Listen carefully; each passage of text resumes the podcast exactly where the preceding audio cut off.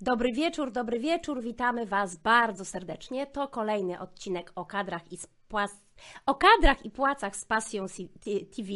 Jest dziś ze mną Samir Kajali. Cześć Samir, witam Cię bardzo serdecznie. Witam Ciebie serdecznie Moniko, witam wszystkich naszych miłych gości. Dzień dobry, witam tak. serdecznie. Ja też z tego miejsca chciałabym bardzo serdecznie przywitać oderwane od rzeczywistości elity finansowe, mhm. elity wielkomiejskie, które nie rozumieją potrzeb normalnych ludzi, wszystkich cwaniaków i prywaciarzy wyzyskiwaczy, księgowe, które nie potrafią naliczyć poprawnie wynagrodzeń.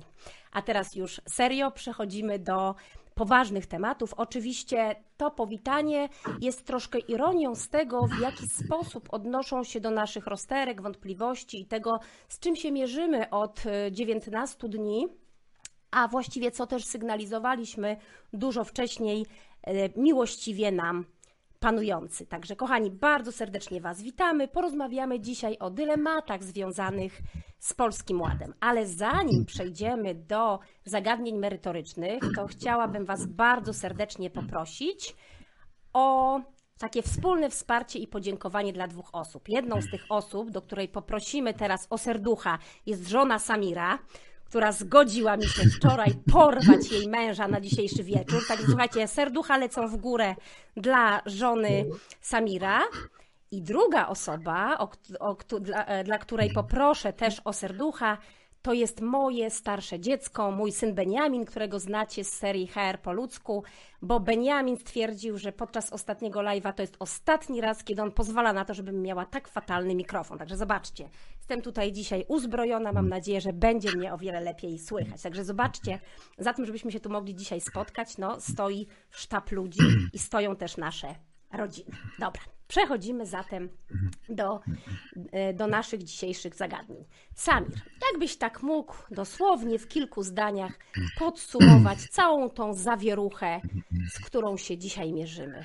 Wczorajszy twój, myślę, taki mocny głos, no, ja ci powiem w ten sposób, no w kilku zdaniach. Ja nawet bym mógł jednym słowem to chyba określić, ale jeżeli mam więcej czasu, to faktycznie w kilku zdaniach wykorzystam ten, ten limit kilku zdań.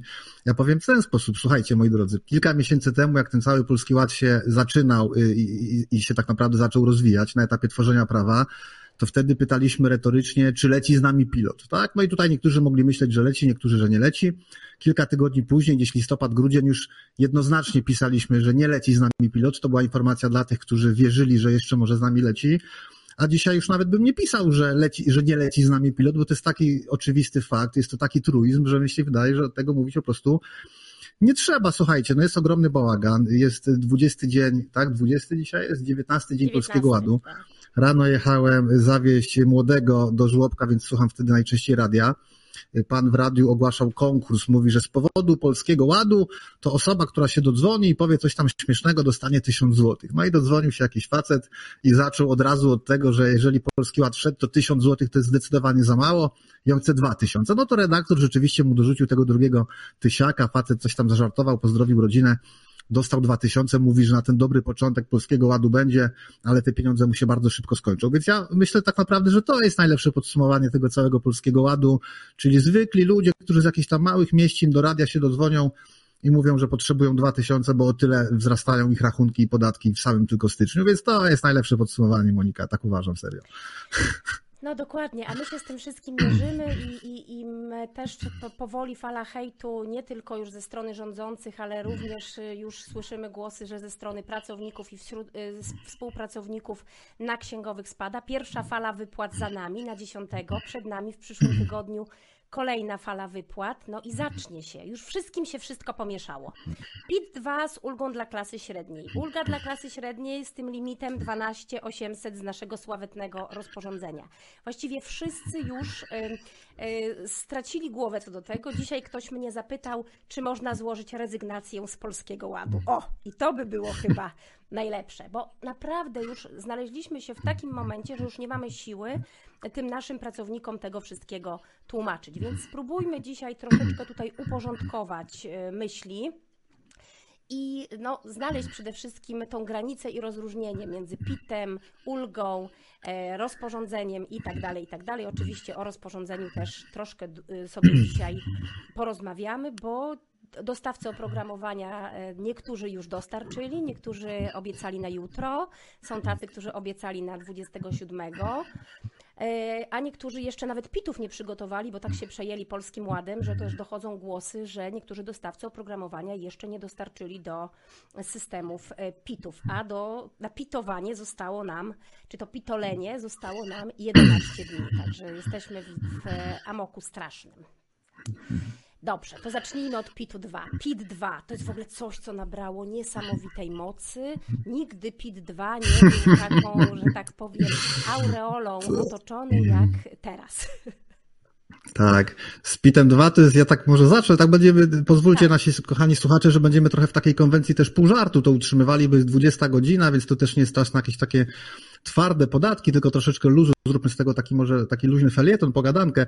Zacznę od tego, moi kochani, że sama nazwa PIT-2 jest w pewnym sensie myląca. Dlaczego? No bo PIT nam się kojarzy z dokumentem o charakterze urzędowym, tak jak mamy PIT 36, 37, 38, 39, PIT 11, tych PITów tam jest pewnie wszystkich z kilkanaście, a może i więcej, to zwróćcie uwagę, wszystkie PITy tak naprawdę trafiają do Urzędu Skarbowego. Niektóre szybciej, niektóre później, ale do wszystkich PITów urząd ma jakiś tam wgląd, tak? Czy to podatnik samodzielnie go przysyła, czy to robi płatnik, czyli na przykład pracodawca, zleceniodawca, nieważne, PITy są w urzędzie. A PIT 2 to wbrew nazwie jest taki dosyć śmieszny PIT, bo on nie jest PIT-em w takim konwencjonalnym tego słowa znaczeniu, czyli nie jest to żadna informacja podatkowa czy deklaracja, która trafia do organu podatkowego, tylko to jest dokument, który jest w sferze wyłącznie między pracownikiem a pracodawcą, więc uzasadnione są moim zdaniem tak naprawdę pytania ludzi, którzy chcą dzwonić do Urzędu Skarbowego i pytają, czy złożyli PITA 2 do pracodawcy. No bo ta nazwa PIT im się kojarzy immanentnie z tym, że trafia to do urzędu,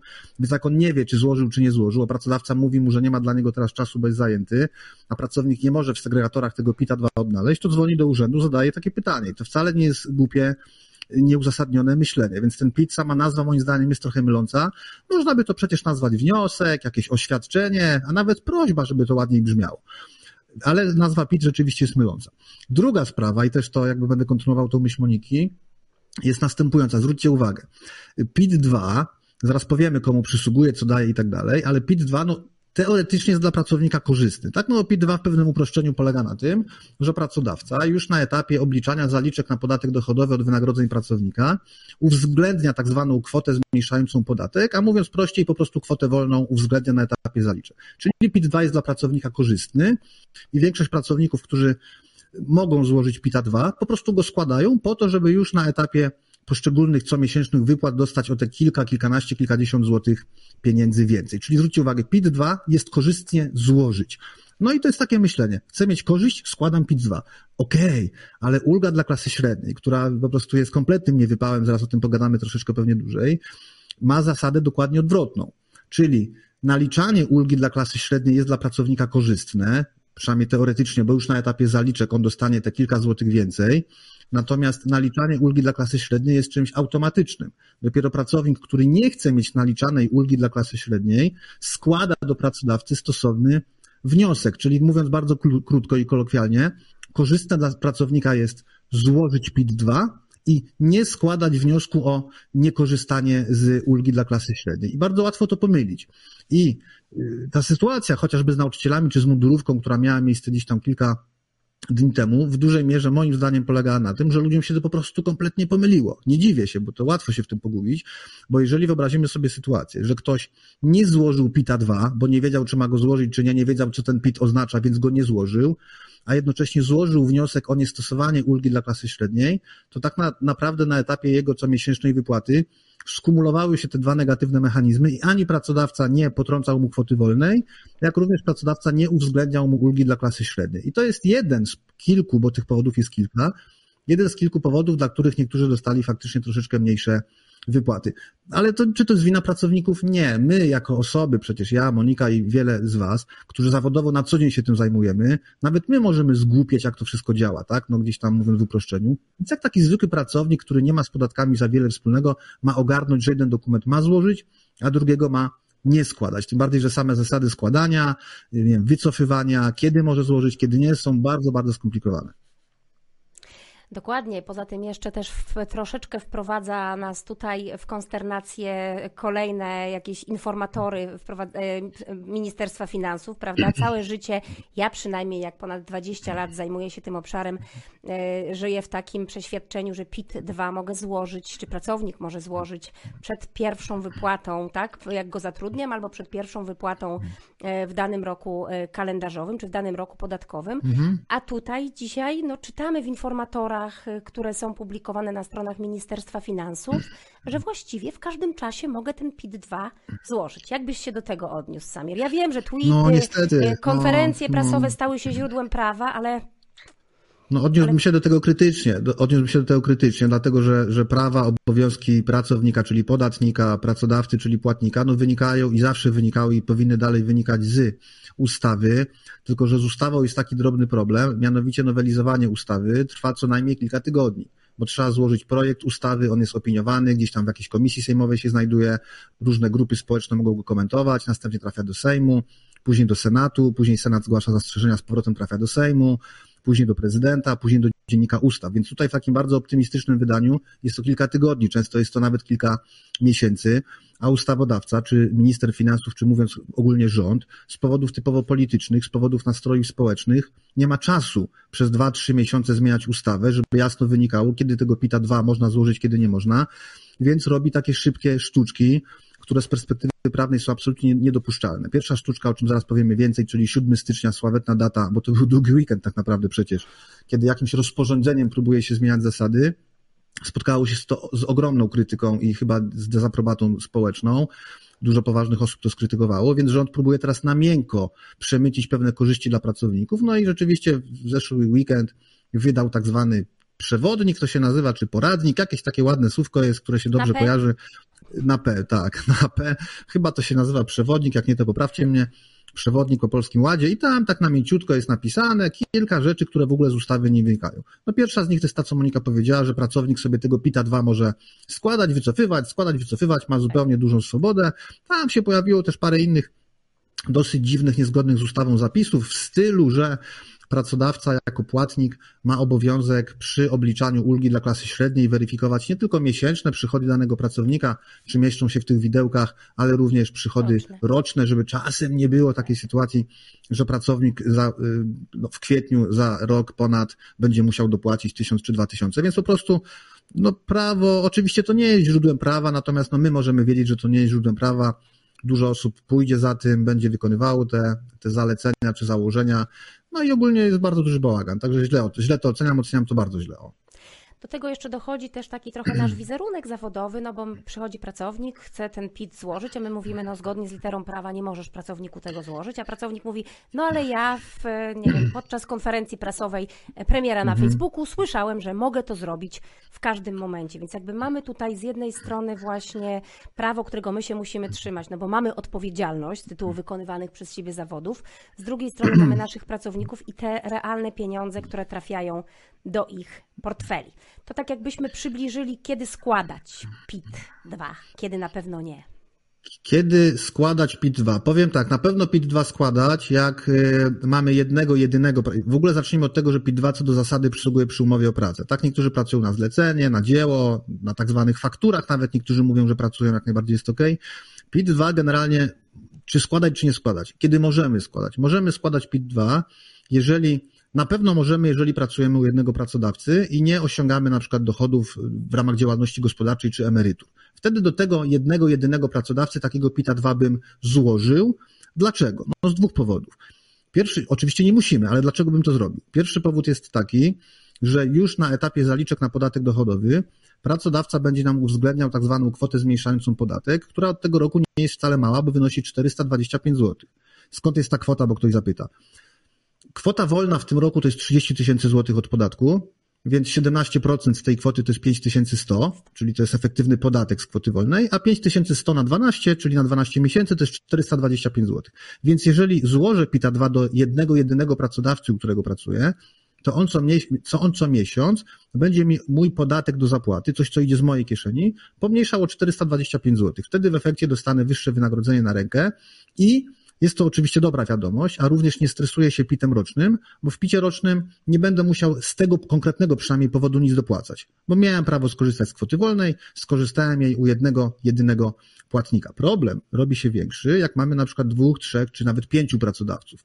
No, dotyczy to na przykład właśnie nauczycieli, którzy byli tą pierwszą grupą zawodową, która dostała po głowie, bo nauczyciele, jak wiadomo, często pracują na jednej ósmej etatu, nie wiem, w czterech czy w ośmiu szkołach. I tylko w jednej mogą, w jednej którejkolwiek, ale tylko w jednej mogą złożyć PIT-2, a w pozostałych nie. Oczywiście teoretycznie najkorzystniej byłoby złożyć PITA-2 w tym miejscu, w którym zarabiamy najwięcej, ale też nie każdy o tym myśli, nie każdy o tym pamięta. Wtedy tylko jeden pracodawca, jedna szkoła może nam ten PIT-2 uwzględnić, a reszta tak naprawdę nie i pobierają nam podatek, zaliczkę na podatek w wysokości niepomniejszonej o tą kwotę zmniejszającą. Jeżeli mamy swoją działalność gospodarczą, tak, bo też tak się zdarza, że jest pracownik, który jednocześnie w ramach działalności sobie coś tam powiedzmy dorabia czy coś robi, no to tutaj nie składamy PITA 2, wtedy tą kwotę wolną, kwotę zmniejszającą podatek jako y, przedsiębiorca, jako podatnik samodzielnie możemy sobie z działalności rozliczyć. Także wtedy tego PITA 2 można można, można złożyć. Nie można składać PITA 2 do pięciu płatników. Jest to sytuacja błędna. Oczywiście trudno jest taką sytuację wyłapać, z tego względu, że urząd, przynajmniej w trakcie roku, nie wie, do ilu miejsc ja zużyłem PITA 2, bo tak jak powiedziałem, PITA 2 nie wysyła się wbrew nazwie do Urzędu Skarbowego, więc mogę w pięciu miejscach, u pięciu pracodawców, u pięciu szkół, jakkolwiek to nazwiemy, złożyć PITA 2, nawet nie czytając, że tam na przykład deklaruję, że to jest jedne, jedyne miejsce, gdzie go składam.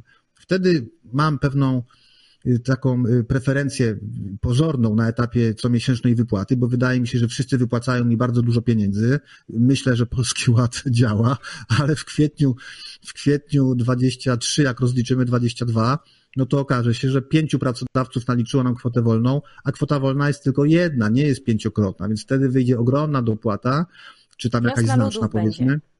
I będzie wiosna ludów. Ludzie, i teraz zwróćcie uwagę, ludzie nie będą mieli w kwietniu 23 pretensji do rządu, bo powiedzą, no rząd wszystko dobrze zrobił, dostawałem dużo pieniędzy, tylko będą mieć pretensje oczywiście do płatnika, do pracodawcy, do działu księgowego, kadrowego, że coś źle policzyli, no bo czemu on ma dopłacać na przykład tysiąc złotych, składając PITA 30 kwietnia, odłożył sobie te pieniądze na jakiegoś tam grilla, czy, czy nie wiem, na wyjazd, a tu nagle się okazuje, że musi dopłacić podatek, tak, więc, więc z tym PITem ogólnie jest dosyć niezła, niezła jazda, no ale to wynika z tego, że te przepisy są po prostu źle zrobione, i te przewodniki ministerstwa, bo jeszcze też się do tego krótko odniosę, no robią więcej zamętu. My jako profesjonaliści, czy w ogóle wszyscy, mamy obowiązek bazować na jakichś podstawach prawnych, jeżeli jakiś pogląd głosimy.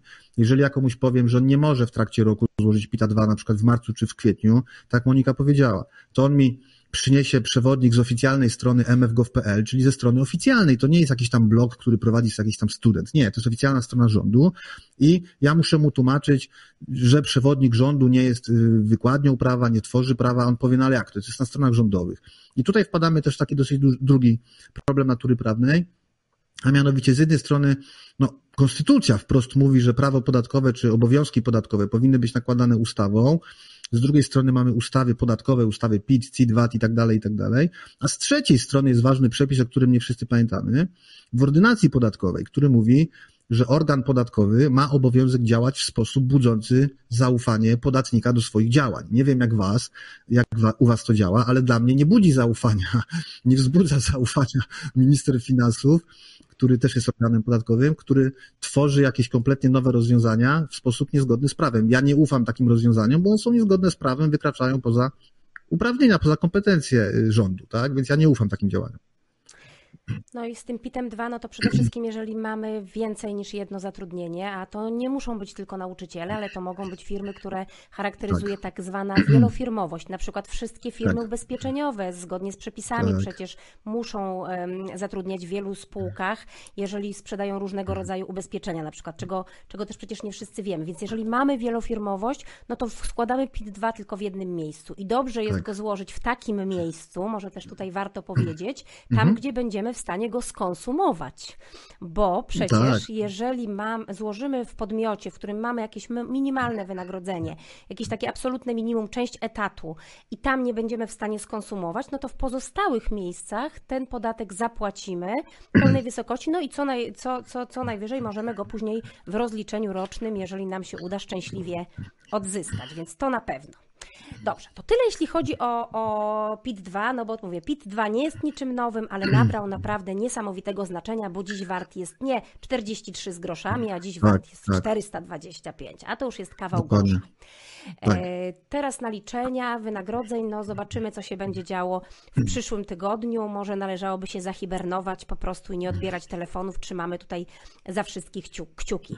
Ale oprócz PIT-u 2, który nie jest niczym nowym, już wielokrotnie podkreśliliśmy dzisiaj, no pojawiło się kilka nowych takich e, instytucji, kilka nowych sformułowań.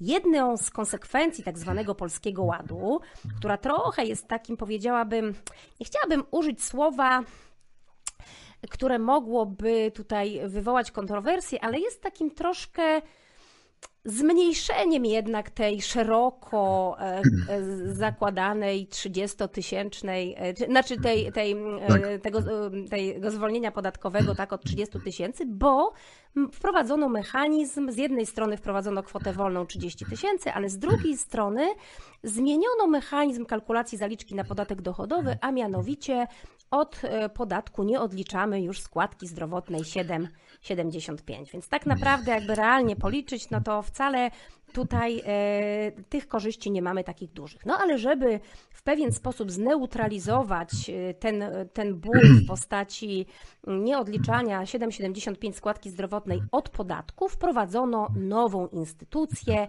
która nazywa się ulga dla klasy średniej. I dzisiaj każdy, kto zarabia 5701 co najmniej, może zaliczyć się, dopóki nie przekroczy 11141 do klasy średniej. Jeśli zarobisz miesięczne 11142, to pewnie jesteś już klasą premium.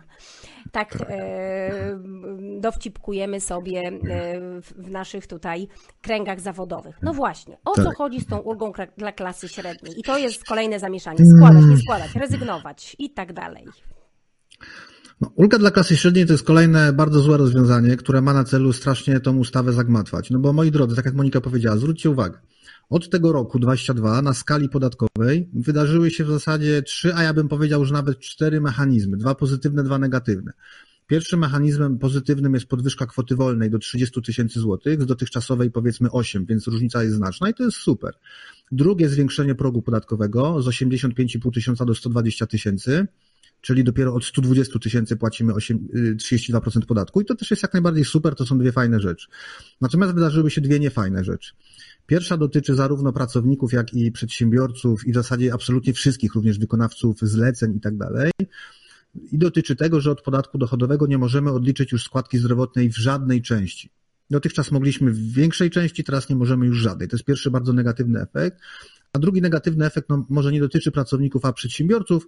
Sama podstawa y, naliczania składki zdrowotnej drastycznie wzrosła, dlatego że jeszcze w roku ubiegłym było to 75% średniego wynagrodzenia razy 9%, no a od tego roku jest to powiedzmy dziwnie i nieintuicyjnie rozumiany dochód razy 9%. Więc mamy dwa efekty pozytywne i dwa negatywne. I teraz co się dalej dzieje? Te dwa efekty pozytywne i dwa negatywne wywołają różny efekt ekonomiczny w zależności od tego, ile kto zarabia. Polski Ład miał jakby trzy cele. Cel pierwszy, osoby najniżej zarabiające mają dostać troszeczkę więcej pieniędzy. Przynajmniej w ujęciu nominalnym, bo o inflacji nie będziemy pewnie dzisiaj rozmawiali. Osoby najwyżej zarabiające, tak jak Monika powiedziała, czyli burżuje, elita, celebryci, jak to mówi minister finansów, dziennikarze, piłkarze i tak dalej, tak, wielkomiejskie, mają stracić na Polskim Ładzie, to jest matematyka. Ktoś ma zyskać, no to ktoś musi za to zapłacić i to jest proste, intuicyjne. Natomiast tak zwana klasa średnia, to są osoby, które mają ani nie zyskać, ani nie stracić, tylko mniej więcej nominalnie wyjść koło, mniej więcej nominalnie wyjść koło y, zera. No tylko, że jeżeli przyjęto, że klasa średnia to są osoby od 5700 do 11 z groszem, to to jest dosyć szeroki przedział osób i minister stanął przed bardzo korkołownym zadaniem, a mianowicie jak zrobić wzór matematyczny, matematyczny, który będzie zapewniał podobne rezultaty zarówno przy wynagrodzeniu 5, jak i 11 tysięcy, bo to jest dosyć szeroki zakres, to jest rozstrzał praktycznie dwukrotny. I co się ciekawego wydarzyło? W pierwszym projekcie Polskiego Ładu, który został w lipcu 26, jak dobrze pamiętam, lipca zeszłego roku pokazany, doszło do sytuacji niebywałej, a mianowicie wzór, dla ulgi, wzór na ulgę dla klasy średniej zawierał, uwaga, aż 8 miejsc po przecinku. Czyli to jest poziom szczegółowości nieznany chyba nawet fizyką kwantowym. Ja myślę, że ktoś, kto atomy czy, czy elektrony rozbraja na czynniki pierwsze, operuje tak, tak małymi cyferkami jak 8 miejsc po przecinku. W życiu nie korzystamy, tak? W życiu mamy grosze, centymetry, to są dwa miejsca po przecinku, tam było aż 8. Przypomnę, no dzisiaj mamy telefony komórkowe, które mają dużo miejsc na wyświetlaczu, ale zwłaszcza starsze pokolenie Y, starsze, no średnio starsze, też nie róbmy emerytów tutaj z nas.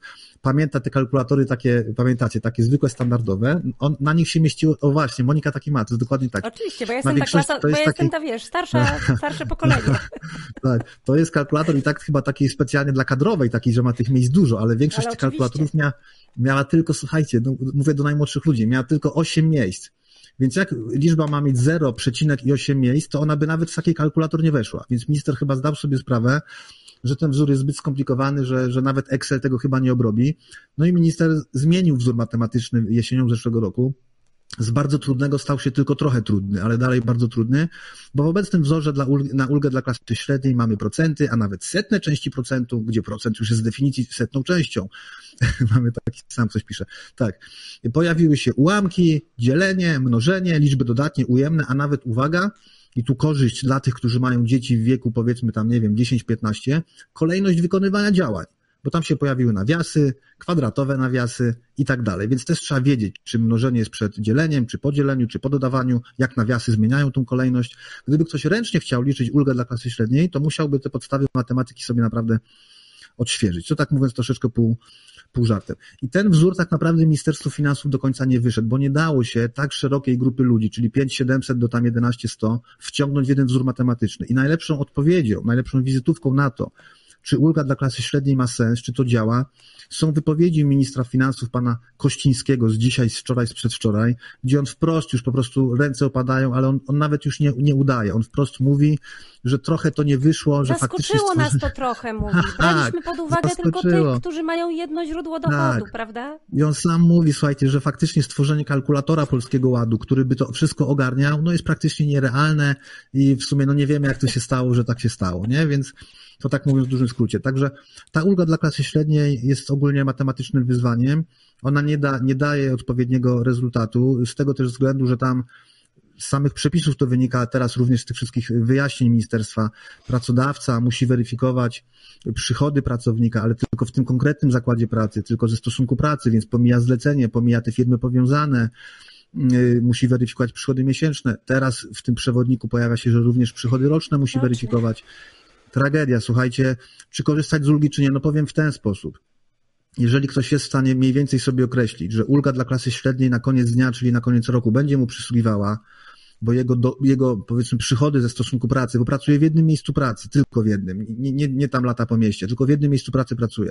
Jego przychody roczne prawdopodobnie będą w tym przedziale 68 do 133 tysiące brutto, bo ma stałą pensję, żadnych premii, żadnych nadgodzin i wie, Mało że tego, się zmieści nie w planuje widełkach. ciąży, nie planuje zwolnienia nie, tak, lekarskiego, już, tak, tak, jakiejś dokładnie. premii dodatkowej.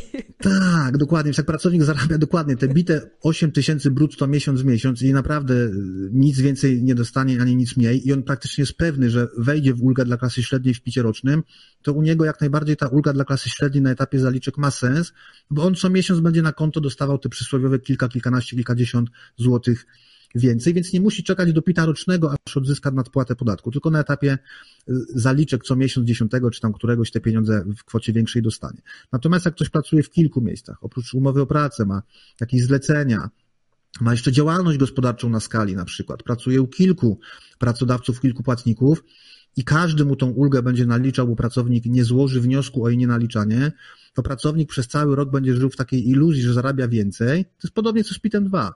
A na koniec roku w kwietniu do swojego PIT-a wklepie to wszystko, program mu to przemieli, przemieli, no ulga się tylko raz naliczy, więc znowu on będzie miał dosyć dużą dopłatę podatku. Jeszcze powiem pół zdania w tym, w tym temacie. Słuchajcie, mianowicie mamy pewną taką dychotomię, pewien e, rozrzut tutaj taki mentalny w Ministerstwie Finansów, bo zwróćcie uwagę, z jednej strony od kilku lat jest promocja, że urzędy skarbowe będą same rozliczać pity za pracowników, że pracownik nie musi rozliczać pita rocznego, bo wszystko to z pitów 11 będzie zaciągnięte, więc pracownik może tylko wypić kawkę i najwyżej wcisnąć OK.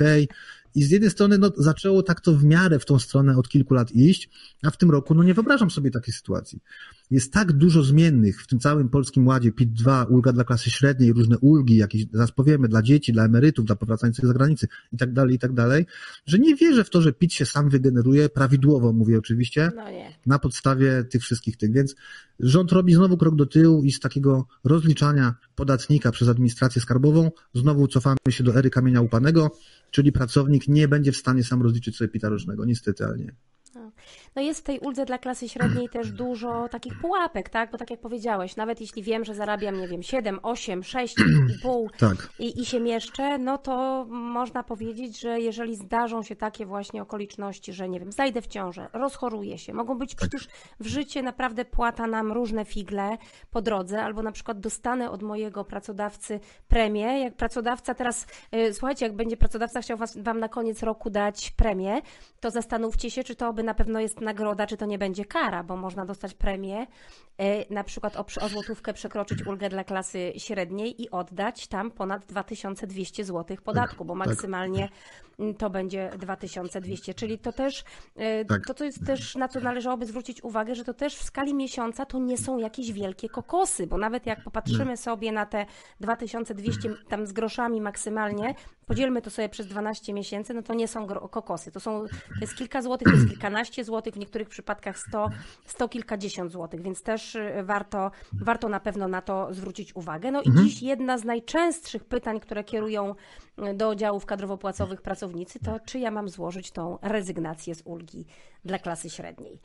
E, A w jaki sposób Polski Ład, może też wspomniałeś chwilkę zleceniobiorców, może zatrzymajmy się chwilę też przy zleceniobiorcach, e, Samir, a w jaki sposób e, Polski Ład dotknął zleceniobiorców? Co tutaj można zrobić? No bo można powiedzieć, że tak z pierwszym, tak na pierwszy rzut oka, no to y, rykoszetem dostali najbardziej zleceniobiorcy, bo oni nie mają tutaj Tak.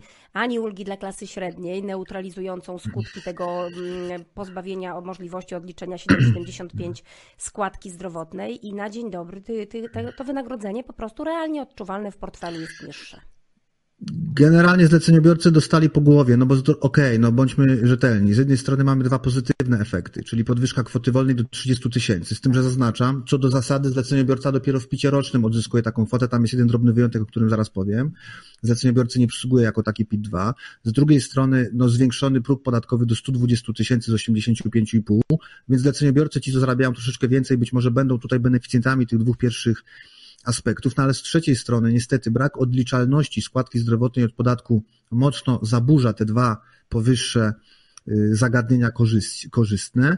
No i tak jak Monika powiedziała, niestety przy zleceniobiorcach nie ma czegoś takiego jak ulga dla klasy średniej. Nie ma tego mechanizmu, który przynajmniej w teorii pracownikom ma rekompensować te jednak negatywne skutki polskiego ładu. U zleceniobiorców tego generalnie nie ma. I znowu można się zastanawiać, czy pracodawca, czy ustaw, pracodawca, czy ustawodawca zrobił to celowo, czy zrobił to w pośpiechu, czy może ustawodawca zachęca pracodawców czy zleceniodawców, żeby przechodzili na stosunek pracy ze swoimi zleceniobiorcami.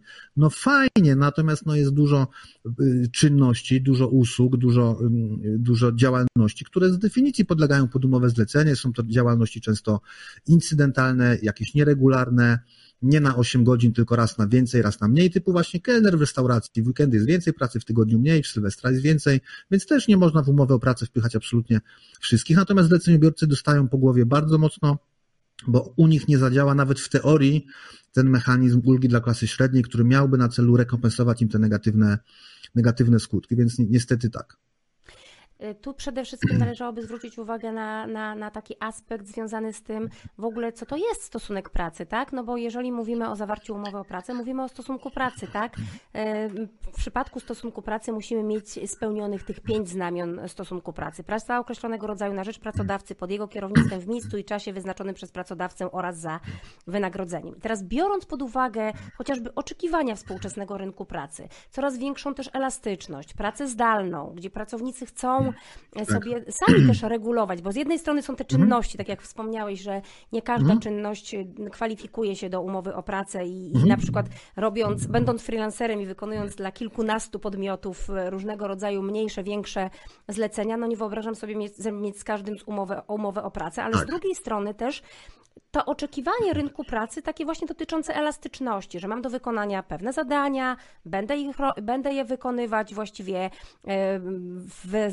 w sobie najlepszym czasie, e, o, o sobie takich najbardziej dogodnych porach. No i znowu mamy tutaj e, pewne, pewne ograniczenia, więc zamiast te nasze przepisy dostosowywać do rzeczywistości, w której funkcjonujemy, do digitalizacji jednak procesów, do, do w ogóle zmiany podejścia też dzisiaj i pracowników, i pracodawców, czyli pracodawców i pracobiorców, to my cały czas ten socjalizm brniemy, tak? Że wszystkim równo umowa o pracę, jak masz umowę o pracę, to jesteś, y, to jesteś bezpieczny. A to tak, a to tak nie do końca. Czyli tak naprawdę no, ci nasi zleceniobiorcy dostali najbardziej, można powiedzieć tutaj, zostali najbardziej poszkodowani. E, Świętej pamięci Jan Kulczyk mm, powiedział kiedyś tak pięknie, że karanie ludzi, y, żebym tak też nie przekręciła, ale y, karanie ludzi za to, że wcześniej wstają i ciężko pracują jest niemoralne. I teraz jak popatrzymy sobie na skutki Polskiego Ładu, e, to tak naprawdę no, najbardziej rykoszetem dostały te osoby, które nie wyciągają ręki do opieki społecznej DAI, które starają się sobie radzić, e, szukają dodatkowego zatrudnienia, gdzieś Tak. w kosztem swojego wolnego czasu, rodziny i tak dalej, e, podejmują dodatkowe aktywności zawodowe. Więc ja się zastanawiam, do, gdzie my zmierzamy w ogóle, w jakim kierunku, tak? I co my chcemy, co my chcemy promować. Bo też, żeby tak nie krytykować całkowicie tego polskiego ładu, bo też trzeba powiedzieć, że no ta kwota wolna, że, że te osoby zarabiające najmniej y, na tym polskim ładzie faktycznie zyskały, niskie emerytury zyskały i to jest wszystko super. Tylko popatrzmy sobie dzisiaj na realną wartość pieniądza. I teraz, czy netto E, Dokładnie. Czy netto z ubiegłego roku, ze stycznia albo z grudnia nawet, e, jest tyle samo warte, co dzisiejsze netto? No umówmy się, ale, ale nie. Jak jesteśmy przy emerytach, to w jaki sposób em, też promowane jest zatrudnienie dodatkowe przez emerytów? No, popatrzymy, jak popatrzymy sobie na chociażby jedną z ulg, która nam się pojawiła w Polskim Ładzie, czyli tą ulgę dla seniorów, która co do zasady zachęca do tego, żeby pomimo uprawnień e, do przejścia na emeryturę z tej emerytury nie korzystać, no to idąc tym tokiem rozumowania, e, ja bym powiedziała, że nawet Polski Ład trochę karze emerytów, którzy pomimo tego, że zasłużyli naprawdę wieloletnią pracą na to, żeby na emeryturze być, pracują, bo oni dostają też, no, realnie mniej w portfelu. Samir, jakbyś tutaj skomentował.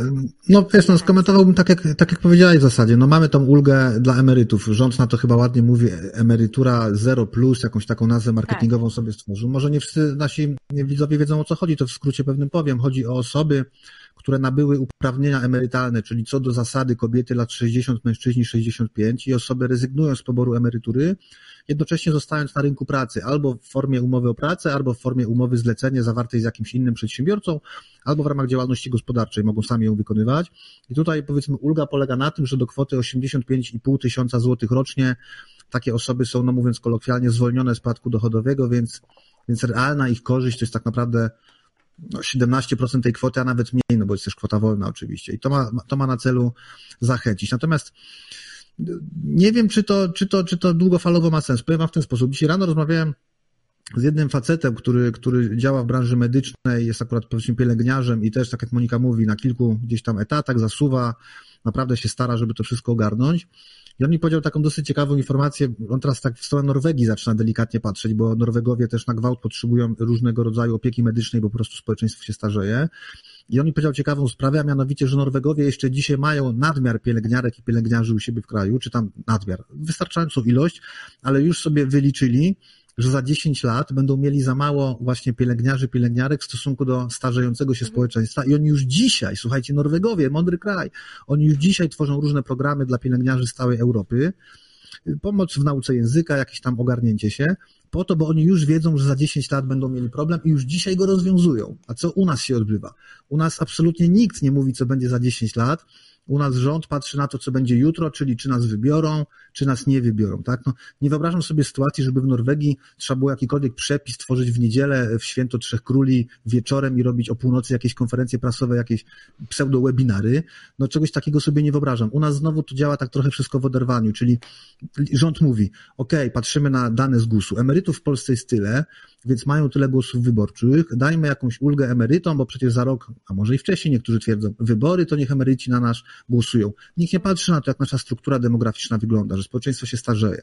Dużo ludzi młodych ma średnio teraz mniej dzieci, bo pracują, bo są niepewni jutra, bo nie mogą dostać kredytu, nie wiem, cokolwiek, jadą za granicę. Rząd nie patrzy, co będzie za 10 lat, czyli promujmy dzisiaj młodzież, która ma tworzyć miejsca pracy, zatrudniać ludzi, tworzyć PKB, wchodzić na nowe rynki, tylko dajmy tym emerytom, bo oni za rok jeszcze na nas zagłosują, a później no to za rok im najwyżej odbierzemy. Więc generalnie no nie widzę jakiejś wielkiej, jakiegoś Trochę wielkiego sensu pożary, w tej uldze. prawda? My nie budujemy, Tak, tylko, tylko gasimy tak. pożary. To jest, to jest prawda, no, No, to co zrobiliśmy I to ze służbą benzyną zdrowia. najczęściej, tak, i to benzyną wiek, No. średni wiek pielęgniarki w Polsce, nie wiem czy wiecie, 55 lat.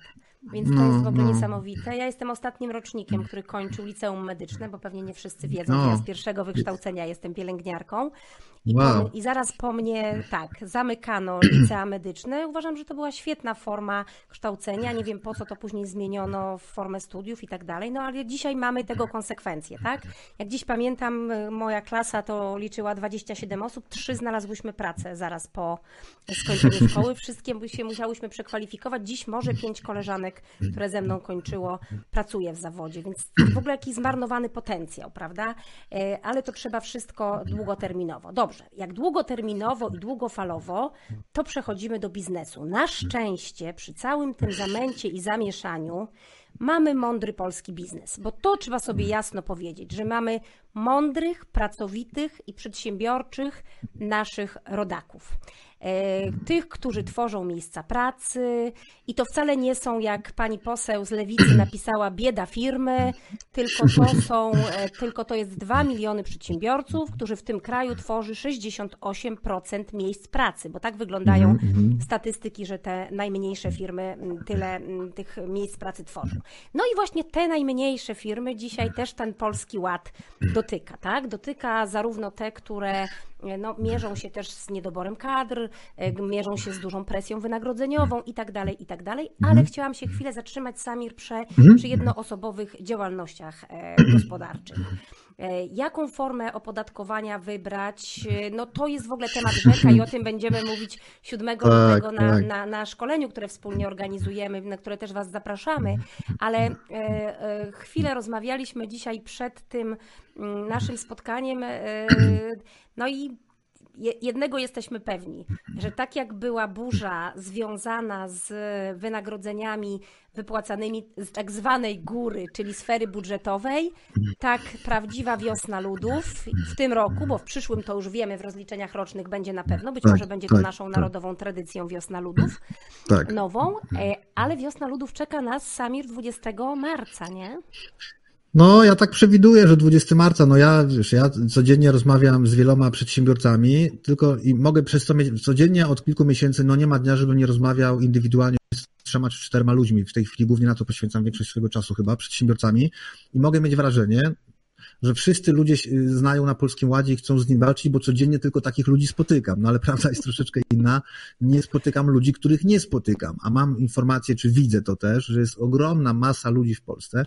Nie chcę mówić, że z mniejszych miast czy, czy, czy, czy ten, bo to niekoniecznie jest taki, takie proste, ale jest masa ludzi, którzy absolutnie nie mają zielonego pojęcia, jaka rewolucja następuje w składce zdrowotnej. Ostatnio rozmawiałem z jednym gościem, który prowadzi w małym miasteczku firmę. Dobrze mu całkiem idzie to wszystko. Tak mówię, panie Andrzeju, jak tam Polski Ład, tak chciałem zagadnąć. On do mnie mówi, no ponoć coś tam mi podwyższają, podwyższają. Ja mówię, no pan, coś tam. Ja mówię, a pan wie, o jakich tu pod- podwyżkach mówimy? Mówi, no nie wiem o jakich, ale podejrzewam, że to jest tak jak paliwo. Było 5,80, będzie 6,20, no trudno. No, słuchajcie, z 5,80 do 6,20 to jest kilka procent podwyżki i to pewnie większość osób no, musi w jakiś tam sposób za, zaakceptować. Natomiast no, tutaj ta podwyżka jest dużo wyższa, bo ja zawsze to mówię. Składka zdrowotna do końca roku ubiegłego dla przedsiębiorców realnie wynosiła 53 zł miesięcznie. No bo 381 zł wynosiła, ale 328 zł odliczało się od podatku, więc realnie kosztowała 53 zł. Czyli prawdopodobnie nie jest to dużo, tak? No jednak, ale tyle wynikało z przepisów. Teraz w 2022 roku u przedsiębiorcy, który jest na liniowym i zarabia 10 tysięcy miesięcznie, ta składka będzie wynosiła 490 zł. Więc między 490 a 50 różnica jest dziesięciokrotna, a nie 5%. Jak ktoś zarabia 20 tysięcy, różnica będzie dwudziestokrotna. Jak 50 tysięcy, to dzisiaj płacił składki zdrowotnej 50 zł, a będzie płacił 2,5 tysiąca, więc różnice są kolosalne. Nie wiem, z jednego leasingu ktoś zrezygnuje, żeby po prostu zapłacić składkę zdrowotną. I mam wrażenie, że masa ludzi nie wie w ogóle, nie, nie rozumie skali tego problemu i 20 marca traktuje jako taką datę, gdzie większość tych małych firemek JDG, którzy oczywiście są też, y, mają duże biznesy, to nie są ludzie, którzy którzy są jacyś tam ten, oni mają duże firmy.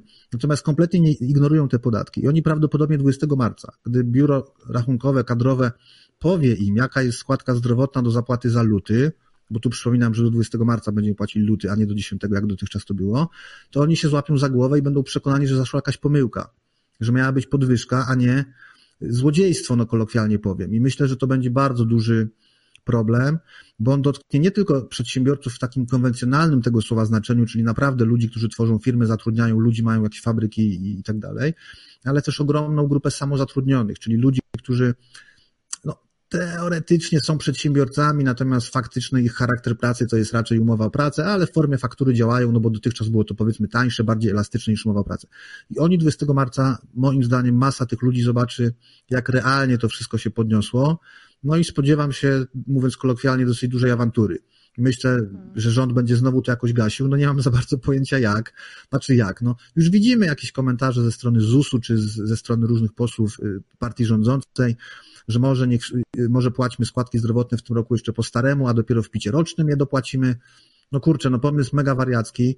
Jak komuś powiemy, że ma w kwietniu przyszłego roku dopłacić 30 tysięcy składki zdrowotnej, no to, czy 50, no to połowa ludzi złapie się za głowę, druga połowa nie ma tych pieniędzy. No są to niebywałe pomysły, jak próbują gasić po prostu pożar benzyną. I tak się spodziewam, tak, że 20 marca to będzie taka kolejna data, kiedy ludzie będą mieli po prostu, no, niesmak, to takie słowo tak. ładne. Samir, coś ci wyświetlę.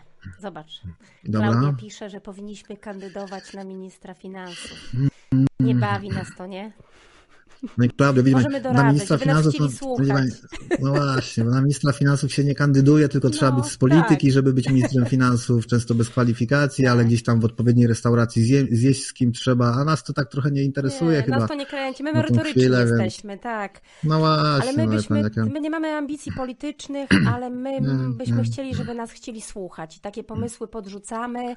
Ja e, intensywnie, prawie codziennie z Ministerstwem Finansów tweetami się wymieniam ale to jest wszystko jak, tak, jak, jak gra skło, e, w skłosza, tylko obija się o ścianę i niestety, ale nie chcą nas słuchać, także... No ze mną, ze mną to jest inna sytuacja, kiedyś, bo ja na Twittera akurat nie mam, bo nie mam czasu na te wszystkie media, ale na LinkedInie y, czasami coś tam komentuję.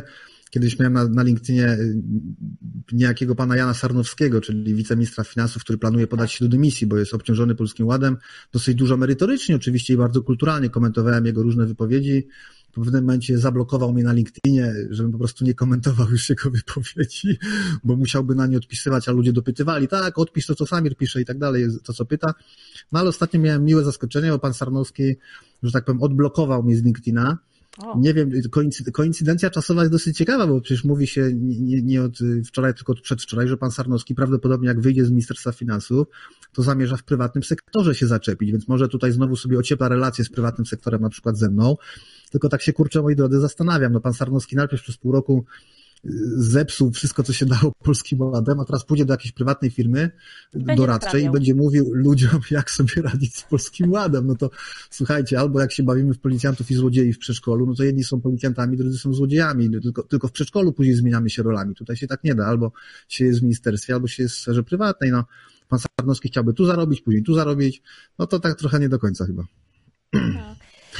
Oj tak, ja powiem, ja powiem w ten sposób, że oczywiście gdyby nas słuchano ekspertów, bo ja nie mówię, że Moniki Smulewicz i akurat Samira Kajali, tak, tylko to, to jest tak, że w przestrzeni publicznej naprawdę mamy mnóstwo mądrych ludzi, e, którzy o, alarmują. Mamy bardzo fajne inicjatywy, w ogóle nie wiem kochani czy wiecie, ale Krajowa Izba e, Biur Rachunkowych, Batka Boruszkowska widzę tutaj jest razem z nami i, i komentuje. I inne organizacje, mm, organizacje i biur rachunkowych i organizacje asocjacje księgowych. Naprawdę e, działamy, e, różnego rodzaju petycje przygotowujemy, radzimy wspólnie, zastanawiamy się, co możemy zrobić. Może nawet na któryś live dziewczyny zaproszę też, żebyście wiedzieli, co się w ogóle dzieje w kuluarach, bo to jest tak, że część widać, bo zwykle jest tak, że widać tyle, a to, co jest pod powierzchnią, mm, to jest o wiele więcej. Także jest mnóstwo fajnych, mądrych ludzi, którzy mają coś do powiedzenia yy, i, i, i sygnalizowaliśmy od miesięcy, że będą takie rzeczy i pan minister finansów dzisiaj nie musiałby być zdziwiony,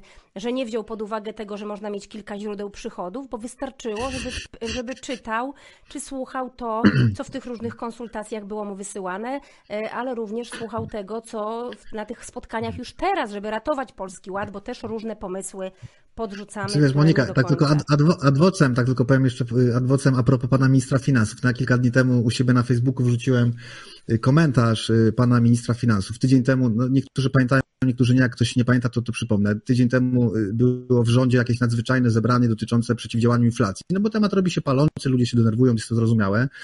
Oczywiście był na nim również minister finansów jako osoba dbająca o politykę podatkową państwa. Spotkanie trwało tam pewnie parę godzin i tak dalej. Pan minister zabrał głos na uwaga dokładnie chyba około 100 sekund, czyli minutę 40, czyli bardzo krótko jak na swoje stanowisko i powiedział, że nie ma w ogóle o czym gadać, że inflację generuje właśnie takie ciągłe gadanie o inflacji, że jak przestamy o niej, o niej w końcu ciągle gadać, to ona gdzieś tam ustanie. Więc to y, ta dzisiejsza wypowiedź ministra y, nie jest taka, słuchajcie, najgorsza. To gorsza padła tydzień temu, także spokojnie. Słuchaj, to, ja, to, idąc, to, to idąc tym tokiem rozumowania, słuchajcie, mam pomysł. Przestańmy mówić o Polskim Ładzie, może on minie. Znaczy, no nie, tak, no nie mówmy o śniegu w grudniu, nie będzie padał, no to jest to takie, takie myślenie, słuchajcie. No, no. No, no. to trochę tak jest, że my praktycy potrafimy gdzieś te sznureczki połączyć, tak? A, i, I wiemy, że jak połączymy kropki, to coś nam z tego wyjdzie, albo coś nie wyjdzie. I, i wracając do tych mądrych ludzi, naprawdę mamy, nie wiem, polecam was, wam bardzo profil Darka Smoleńskiego. Świetny kalkulator Darek przygotował. Tak, Także tak. słuchajcie, no nie możemy nie mówić o takich ludziach i ja też staram się zapraszać do siebie i też pokazywać Wam, że są takie osoby właśnie gdzieś, y, których na co dzień nie widzimy, a, a wystarczy, żeby nas tylko chciano posłuchać. Z drugiej strony, no taki minister finansów, on też nie musi się na wszystkim znać. No, od tego są doradcy, od tego są konsultacje społeczne, a umówmy się, ale całkowicie te konsultacje społeczne, jeżeli chodzi o polski ale Monika, zostały, ale tutaj Monika, no... dwie, dwie sprawy, słuchajcie, no pan prezydent, który gdzieś teraz chyba jest na nartach, bo tam jakieś ostatnio, jakieś, na jakimś stoku jakieś, chyba tak, otwierał coś. Są, tak. Na imprezie jakieś igrzyska tak. sobie wymyślili, takie, takie w inflacji, to pan prezydent kiedyś to badaliśmy, man ma chyba 170 doradców ekonomicznych, społecznych, gospodarczych, wszelakich, a co mówi pan prezydent kilka dni temu przed wyjazdem na narty, że Polski Ład faktycznie wymaga poprawek, a jakoś jak przed Sylwestrem podpisywał, no to nikt z jego 200 doradców, którzy biorą pewnie kupę pieniędzy, tego nie przewidział. Jeszcze tylko pół zdania a propos rządu, który jest odrealniony. Ja pamiętam, no minister finansów to w ciągu tygodnia dwie wypowiedzi kompletnie bezsensowne, natomiast pamiętam jeszcze jak był ten tak zwany środek pandemii, gdzie restauracje hurtowo zamykano, y, no po prostu nie, no bo nie można było wejść do restauracji, więc restauratorzy upadali, mieli ogromne problemy finansowe. Pamiętam, to chyba właśnie minister Niedzielski, czyli ówczesny minister zdrowia powiedział, że on codziennie jeździ do pracy z samochodem gdzieś tam do Ministerstwa Zdrowia, które jest na Starówce w Warszawie, przez ulicę Nowy Świat i Krakowskie Przedmieście. To są, jak ktoś nie jest z Warszawy, to są takie najbardziej modne i prestiżowe ulice w mieście.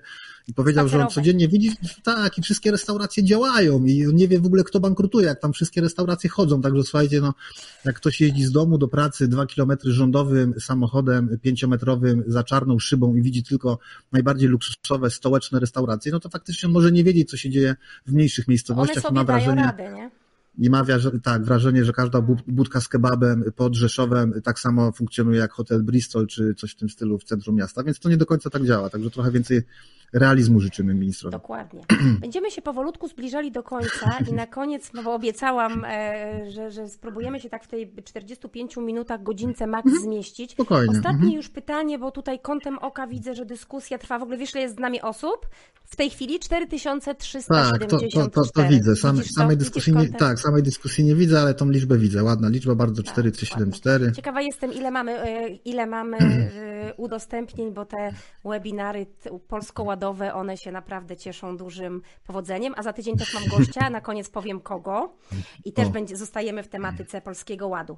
E, Samir, ja mam do Ciebie pytanie, bo tu widzę kątem oka piszą błagalne, że tak powiem, prośby do nas, nasi tutaj dzisiejsi widzowie, co z tym rozporządzeniem, stosować, nie stosować, ze strony Krajowej Izby Doradców Podatkowych zginęło w niewyjaśnionych okolicznościach stanowisko e, ówczesnego na moment publikacji przewodniczącego, tak, bo tak to się w tych strukturach nazywa, tak, przewodniczący. Tak, tak, tak, tak, tak, tak. Zginęły wpisy z LinkedIna, z Facebooka, no właśnie. Co my mamy robić? No my księgowi to było takie trochę pokrzepienie dla nas, księgowych, ja powiem, nie, no, słuchajcie, ja wam, słuchajcie, powiedzmy sobie krótko i szczerze, no, y, genialny, absolutnie genialny wykład na temat tego rozporządzenia dał y, doktor habilitowany Adam Bartosiewicz, profesor tak. nadzwyczajny, tydzień temu u Moniki, możecie sobie gdzieś tam tak. Tak, prze, przeskrolować i obejrzeć. I ja, ja to, to genialnie powiedział, on to nam konkretne przepisy podawał konstytucji, ustaw, ordynacji, więc ja nie będę jego wykładu powtarzał, bo, bo nie czuję się też uprawniony w ogóle do tego i on jest cały czas aktualny, przez tydzień przepisy się nie zmieniły. Jeżeli on tydzień temu powiedział, czemu to rozporządzenie jest wadliwe, to przez tydzień to się nie zmieniło. My jako doradcy padkowi, jako specjaliści z branży prawnej podatkowej, oczywiście dalej stoimy na stanowisku, podobnie jak nasz kolega Adam, że tutaj to rozporządzenie jest wydane z ogromnym naruszeniem prawa i po prostu ono nie przedłuża terminu na pobór i wpłatę zaliczki, tylko wprowadza kompletnie nowe, nieznane ustawie mechanizmy. Natomiast jeżeli chodzi o te kwestie strony Krajowej Izby, to tutaj uspokoję może od razu, bo bo, bo widzę, że się robi trochę burza. Ja wczoraj też w internecie nagrałem taki krótki komentarz do tych tak. obecnych wydarzeń. Natomiast słuchajcie, powiedzmy sobie krótko, w tą niedzielę, w ten weekend w Krajowej Izbie Doradców Podatkowych został powołany nowy zarząd, czyli właśnie ta Krajowa Rada Doradców Podatkowych. I zawsze po kilku latach kadencji robi się pewną inwentaryzację różnych rzeczy, w tym strony, pewne rzeczy się przegląda. Mam tutaj informację, może taką nieoficjalną w tej chwili, że, że, że tutaj oczywiście poglądy są cały czas aktualne i prawdopodobnie w tym albo może w minimalnie jakimś przeredagowanym kształcie one wrócą niedługo prawdopodobnie na strony Izby, także się tutaj nie martwcie. To, co jest na stronie, to jest na stronie. No i też pamiętajcie o jednej rzeczy, ja nie chcę w ten temat wchodzić, ale wszędzie, gdzie jest duża grupa osób, są, jest trochę też polityki, zawsze tak jest. Jakieś wpływy, interesy, interesiki. Ja nie chciałbym tego tematu, broń Boże, podejmować. Tak, tak. Natomiast, natomiast doradcy padkowi jako zgromadzenia, myślę, że tu nie ma w Polsce doradcy padkowego, który uważa, że Polski Ład jest ustawą dobrą, albo że rozporządzenie z 7 stycznia jest należy genialne. w pełni, jest genialne i, i w ogóle ma prawo bytu na gruncie prawnym. Więc ja myślę, że tutaj dalej jest jednolitość jak to się mówi w internecie, nic nie ginie, nie ma czegoś na, na stronie, czasami strony są w budowie przez miesiąc, też wtedy nic nie ma. Pliki, które, które były zamieszczone, czyli profesora Mariańskiego, ówczesnego przewodniczącego Krajowej Rady Doradców Spadkowych i profesora Bartosiewicza, one są w internecie dostępne. Ja je mogę jeszcze raz rzucić na Facebooka w wersji PDF-a, żeby nic nie zginęło, także one cały czas mają skutek prawny. Tutaj się na blogu też prawny. umieszczone, tak. także zapraszamy. Przepisy tak. się przez tydzień nie zmieniły, więc y, genialna opinia pana profesora Adama Bartosiewicza jest ciągle aktualna, tu się nic przez tydzień nie zmieniło, a pismo pana przewodniczącego profesora Mariańskiego nie było jakby opinią prawną, tylko było po prostu pewnym apelem do ministra, do premiera Morawieckiego, żeby po prostu się opamiętał, więc to, to jest dokument, który nie ma mocy prawnej jako takiej, a ma bardziej moc taką, powiedzmy, wizerunkową, taką, y, jakby to powiedzieć, no, no sugestywną, czyli kochany premierze, no opamiętaj się, żeby ci później, żebyś później za rok nie mówił, że tobie nie mówili, że coś tu nie gra. Także, także no, zgadzamy się trochę, z tym wszystkim cały Tego też trochę oczekujemy, prawda? I jako społeczeństwo od autorytetów, ale jako grupy zawodowe też, że działające w naszym imieniu, no różnego rodzaju właśnie organy będą się wypowiadały. No to pięknie robi Kibr, tak tutaj, no to wyczekiwane było. Tak. Kibr naprawdę, no dla mnie to szapoba. E, to, co dziewczyny robią. Także Monika, czy ja, czy, ja, czy, ja mogę, czy ja mogę pozdrowić Kipr z tego miejsca? Możesz, oczywiście. Słuchajcie, bardzo serdecznie chciałbym z tego miejsca, jak ogląda nas 4,5 tysiąca, pozdrowić Kibr. Uważam, że Kibr y, reprezentowany w tej chwili na, na, na czacie przez Beatę Boruszkowską, ale wiele genialnych ludzi, jest to uważam tak. super inicjatywa, która powstała w sposób oddolny i mi się podoba w oddolności to, że tutaj grupa ludzi działa nie dlatego, że musi, bo im ustawa każe, tylko dlatego, tak. że chcą, że się tak. lubią i mają wspólne cele ja nie ukrywam, że od początku kibicowałem Kibrowi i można sprawdzać na moim Facebooku, że nie ściemniam, że to nie jest tak, że jestem koniunkturalistą i się podpinam pod jadący pociąg. Od początku kibicowałem Kibrowi, gdy jeszcze nie było strony, gdy jeszcze nie był formalnie zarejestrowany w sądzie, więc nie jestem koniunkturalistą, ale powiem szczerze, że nawet mnie Kibry zaskoczył, bo wiedziałem, że ta organizacja będzie działała dobrze i sprawnie, bo znam personalnie tych ludzi, przecież no wszystkich tutaj, których, których widzę, no Beatę znamy się nie od wczoraj i tak dalej. Wszystkich znam, znaczy większość, bo tam jest już tysiące ludzi, więc nie znam oczywiście wszystkich.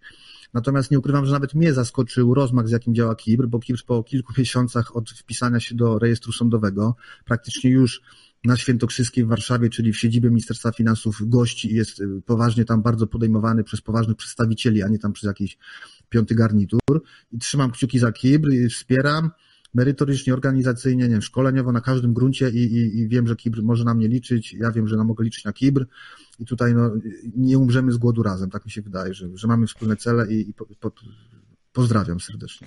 Tak, ja muszę przyznać, że ja też jestem pod ogromnym wrażeniem, też Beatę znam już, już jakiś czas, zdarzało mi się jeździć do Brodnicy na zaproszenie Beaty i też tam szkolić. E, ale właśnie ostatnio dziewczyny zaprosiły mnie na spotkanie tych organizacji. Oczywiście nie sposób wszystkie wymienić, bo tych organizacji jest. E, nie, ja tylko adwokat. Wymieniliśmy KIBR, bo akurat tak. Beata nam się pokazała. Akurat tak samo. Beata się pokazuje, ale chciałam powiedzieć, że dziewczyny tak. robią w ogóle genialne rzeczy. Ostatnio miałam ogromny zaszczyt, przyjemność i czuję się wyróżniona. Dziewczyny zaprosiły mnie do swojego grona, tego właśnie pracującego nad tym właśnie, e, nad wspólnymi komunikatami dla, do, do Ministerstwa Finansów, nad, nad taką wspólną też naszą polityką E, jak będziemy działać. Były różnego rodzaju też e, no, ankiety, zastanawiały się organizacje nad tym, bo były też różnego rodzaju też naciski oddolne, żeby może jakiś strajk księgowych, no ale wspólna, mhm. mądra, wypracowana decyzja, że naszym protestem będzie edukacja i tego się trzymajmy, bo tu nie chodzi też o to, żeby robić zawieruchę, tylko chodzi o to, żeby wspierać i pomagać, także jakby szapoba, bo naprawdę tak. mnóstwo osób w całej Polsce e, robi kawał, naprawdę kawał dobrej tak, roboty. Tak, tak, Tutaj piszecie też kątem oka, jaki Darek Darek Smoleński. Do niego zajrzyjcie, on ma genialny kalkulator e, Polskiego Ładu. No dobrze, to tak. co, powolutku będziemy się zbliżać do końca, ale jeszcze zanim, to mam nadzieję, że udostępniliście na swojej tablicy, a teraz jestem ciekawa, teraz jest zagadka. Kto będzie moim gościem w przyszłym tygodniu?